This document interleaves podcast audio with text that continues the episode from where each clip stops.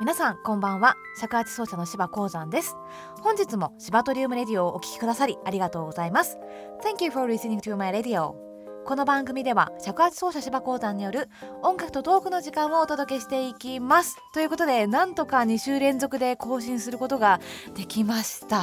いやー最近もねすごく忙しくて先日はシバトリウムライブボリューム2もありましたのでねその話は後半でしていきたいかなとは思うんですけれどもえっ、ー、と近々ですね11月15日に、えー、フーガ竹院という尺八アンサンブルの、えー、コンサートで全員が新作を発表するというね、えー、ものをやります。で私もその中でコンビビアリティアンソロジーというなんだか難しい名前のタイトルの曲を書いたんですけれどもあのー、まあ、前回のラジオでこの曲をちょっとできたらとか言ってたんですがやっぱり生演奏でまずは聴いていただいてで終わってからまあちょっと自分で多重録音でもしようかなと思いますので是非会場で聴いていただきたいなと思うところなんですけれども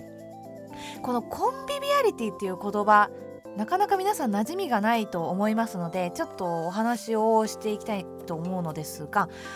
えー、コンビビアリティというのは意味としては、えー、宴とか、えー、陽気なかねそういう意味合いがあるんですけれども学術的には自立共生という意味もあります、まあ、どちらかといえばこの自立共生という意味の方を多くイメージして作った曲ではあるんですけれども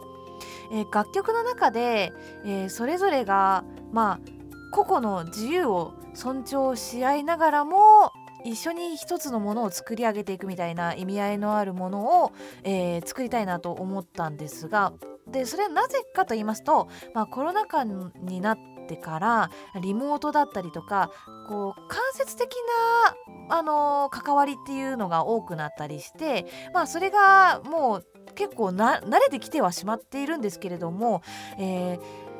ー、よく考えてみるとね、まあ、その宴とか祝祭まあ、例えばコンサートとかした後に打ち上げがあったりとかそういうふうに人と人とのなんかこう関わりっていうのが結構失われたあの1年半ぐらい経ったんじゃないかなっていうふうに思いましたので。まあ、そういった人と人との直接の関わり合いの中で生まれる音楽っていうのをなんか作れたらいいなと、えー、イメージしています。この曲は尺八五重奏になっていて全て違う管の楽器にしてあります。また、えっと、コンビビアリティアンソロジーアンソロジーというのは、まあ、作品集詩集みたいな意味があるんですけれども、えー、その名の通り、えー、5つの短い、まあ、ポエムみたいなあの曲が詰め込まれていてタイトルがついてるんですけれども「晴れ」「滅」「光」「秘める」「憂い」この5つになっています。でそれぞれの曲でみんな1回はメロディーを担当してアドリブもある、まあ、つまりはえっ、ー、と「憂い」という曲は二尺一寸間の人がずっとメロディーを吹いてアドリブもするっていうねさらにこの5つの歌というのは並べ替えることができまして毎回その演奏者の方に順番を決めてもらって、えっと、聞く人にこう違った印象を与えられればいいなというふうに思っているところもあります。あのまあ、コンビビアリティを音楽で表すって考えた時に私すごくジャズをイメージしたんですけれどもえジャズって、まあ、このラジオに以前出てくださいましたジャズピアニストの佐々木美穂さんも言ってましたけどその場その場で生まれる音楽をみんなやってるじゃないですか。ただその、えーとまあ、ジャズのスタンダードがたくさん載ってる黒本っていうのあるんですけどそれってコードとメロディーが載っててでその中でみんなで音楽を作っていくんですね。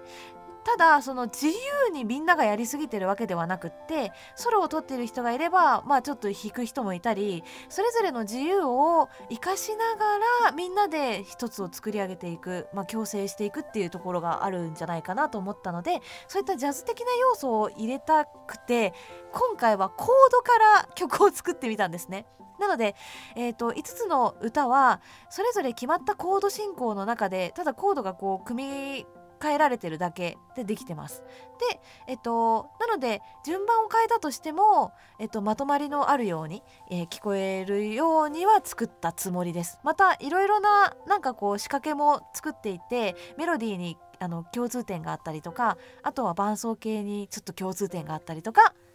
まああとはそのそれぞれのタイトルにも実は秘密があるんですけれどもまあそれはねもしかしたら尺八吹いてる人にしか分かんないかもしれませんがまあそんなところでですねね、いろいろな思いを詰め込んだ曲でもありますので是非会場で皆さんに聴いていただきたいなと思っているところです。えーとまあ堅苦しくいろいろな話をね今詰め込んでしまったんですけれども、まあ、簡単に説明すると、えー、例えばね食材じゃがいも人参えーと、玉ねぎ水何お肉、まあ、この5つが あったとして、えっ、ー、と、みんなでこう何か料理をしようって話し合いながら何作るっていう話で、まあ、この食材って例えばカレーとか、え、シチューとかあとはま肉じゃがとかねポトフとかいろいろ作れると思うんですよ。なのでそういった形で毎回違った料理をみんなで作ってほしいなっていう楽曲でもあるので今回はどんな料理が出来上がるか私も楽しみにしているところです。はい。ということでここで一旦 CM です。琴や尺八三味線を始めてみたい。和楽器仲間が欲しい。でも近所に教室がないししきたりお金ちょっと不安。さいたま市大宮区 JR 大宮駅から徒歩9分。才の根こと尺八教室は和楽器バンド等で活躍する尺八奏者上永大輔がプロデュースする。誰でも気軽に自分のペースで和楽器を楽しむための空間です。初心者から経験者までただ習うだけでは体験できない充実した和楽器ライフの実現をお手伝いいたします。現在オンラインレッスンも開講中。詳細は才のねこと尺八教室ホームページまで。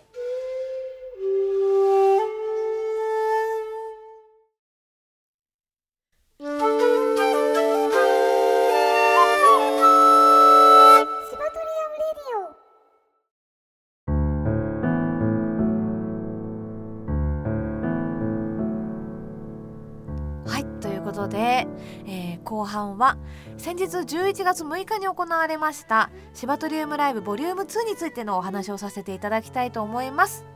えー、まずはですね会場へ足をお運びくださいました。皆様そして遠方であの聞きには行けないけれども応援を送ってくださいました。皆様本当にありがとうございました。いやーほんとねどうなることやらとボリューム1の時よりもハラハラしてたんですけれども、まあ、曲が間に合ってなかったりとかね なんですけれどもなんとか、えーと、終えることができてほっとしているところではございます。今回もねボリューム1に引き続き、えー作編曲家ピアニストの原田貴彦さんとともに、えー、ライブを行わせていただきました。ボリューム1と違うところはですねえっとラジオで紹介してきた楽曲をですね全部生演奏でお届けできるようにアレンジをし直して、えー、完全に音源使わずに、えっと、生演奏でお届けするっていう試みをしたのでそんなところも結構ねあの体力を奪われつつ という感じだったんですが結果あの本当に前半のお話ではコンビビアリティコンビビアリティって言ってましたけれども会場のお客様と共に、えー、音楽の空間を共有できたのではないかなと思っているところです。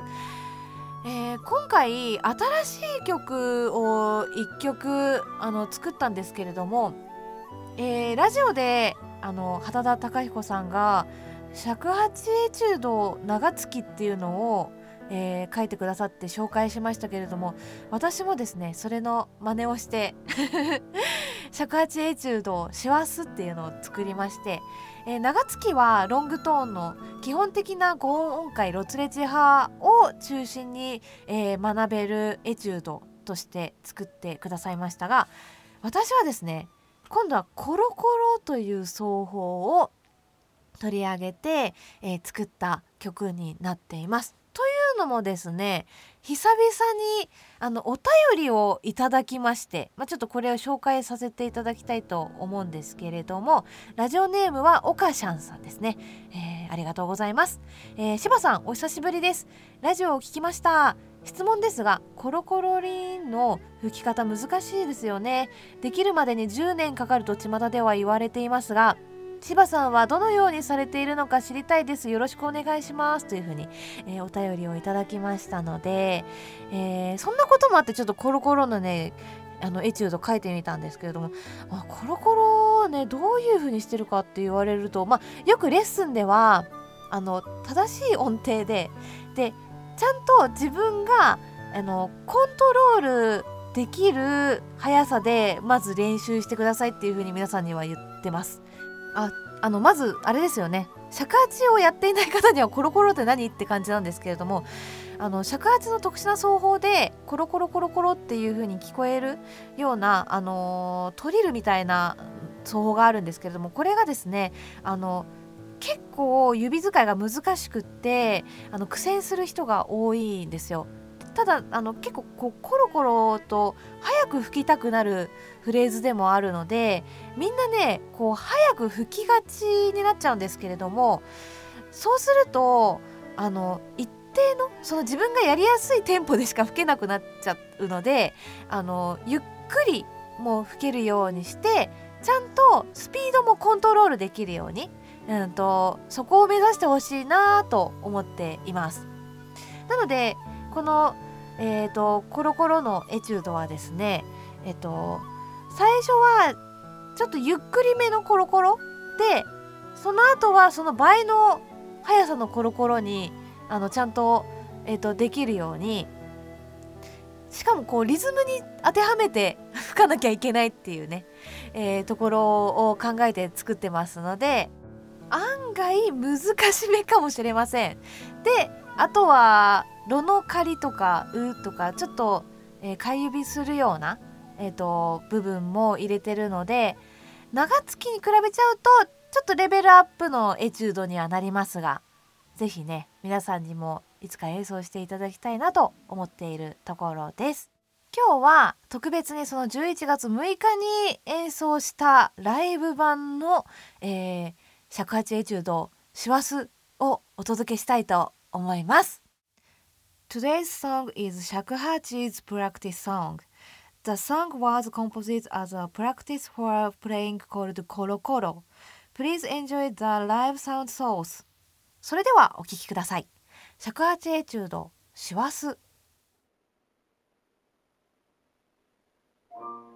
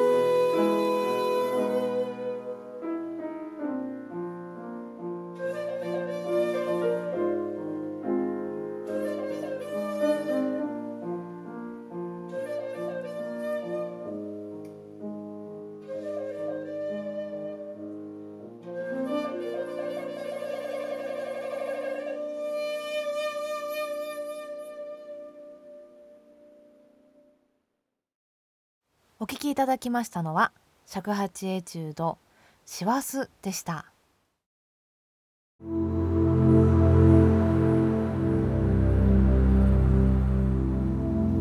はいということで本日も終わりが近づいてまいりました。11月はですねまだまだこれからコンサートが目白押しとなっております。配信だったりとかあとは京都での公演も11月13日にまた、えーと、書の瀬野大輔先生とともにですね、えー、公演を行うことになっておりますしあとは11月の15日は、えー、と前半でもお話しいたしました尺八アンサンブル風雅竹林コンサートエクスパンション、えー、こちらはですねそれぞれが、えー、新曲を、えー、書き下ろしてというコンサートになっておりまして私も、えー、みんなのね曲に参加させていただきます。今日はちょうど笠原さんの曲のリハーサルをしてたんですけれどもこれはですねまた普段の演奏とは違ったスタイルを皆様にお届けできるのではないかなと思っております、えー、そんなところもですねぜひ楽しみにしていただければなと思っているところです。あとは11月の20日はですね大宮公園で行われる、えー、埼玉わびさび大祭典という、えーえー、ライブにですねこちら埼玉ティックで出演させていただきます。20日は夕方頃の出演となっておりますがまだ時間を発表になっていないのでぜひ、えっ、ー、とわびさびの方のホームページなどもですねチェックしていただければなと思います。そしてえっ、ー、と最後にですね、えー、11月の23日はこちらは群馬県のゲット園にてですねえーと、和太鼓の小林太郎さんそして、えー、津軽三味線のピエール小野さんとともにですね、えー、公演を行う予定です。こちらは会場でご覧になられることもできますし配信もございますのでぜひさまざまな、えー、ところからですね応援していただければなと思っているところです。ということでですね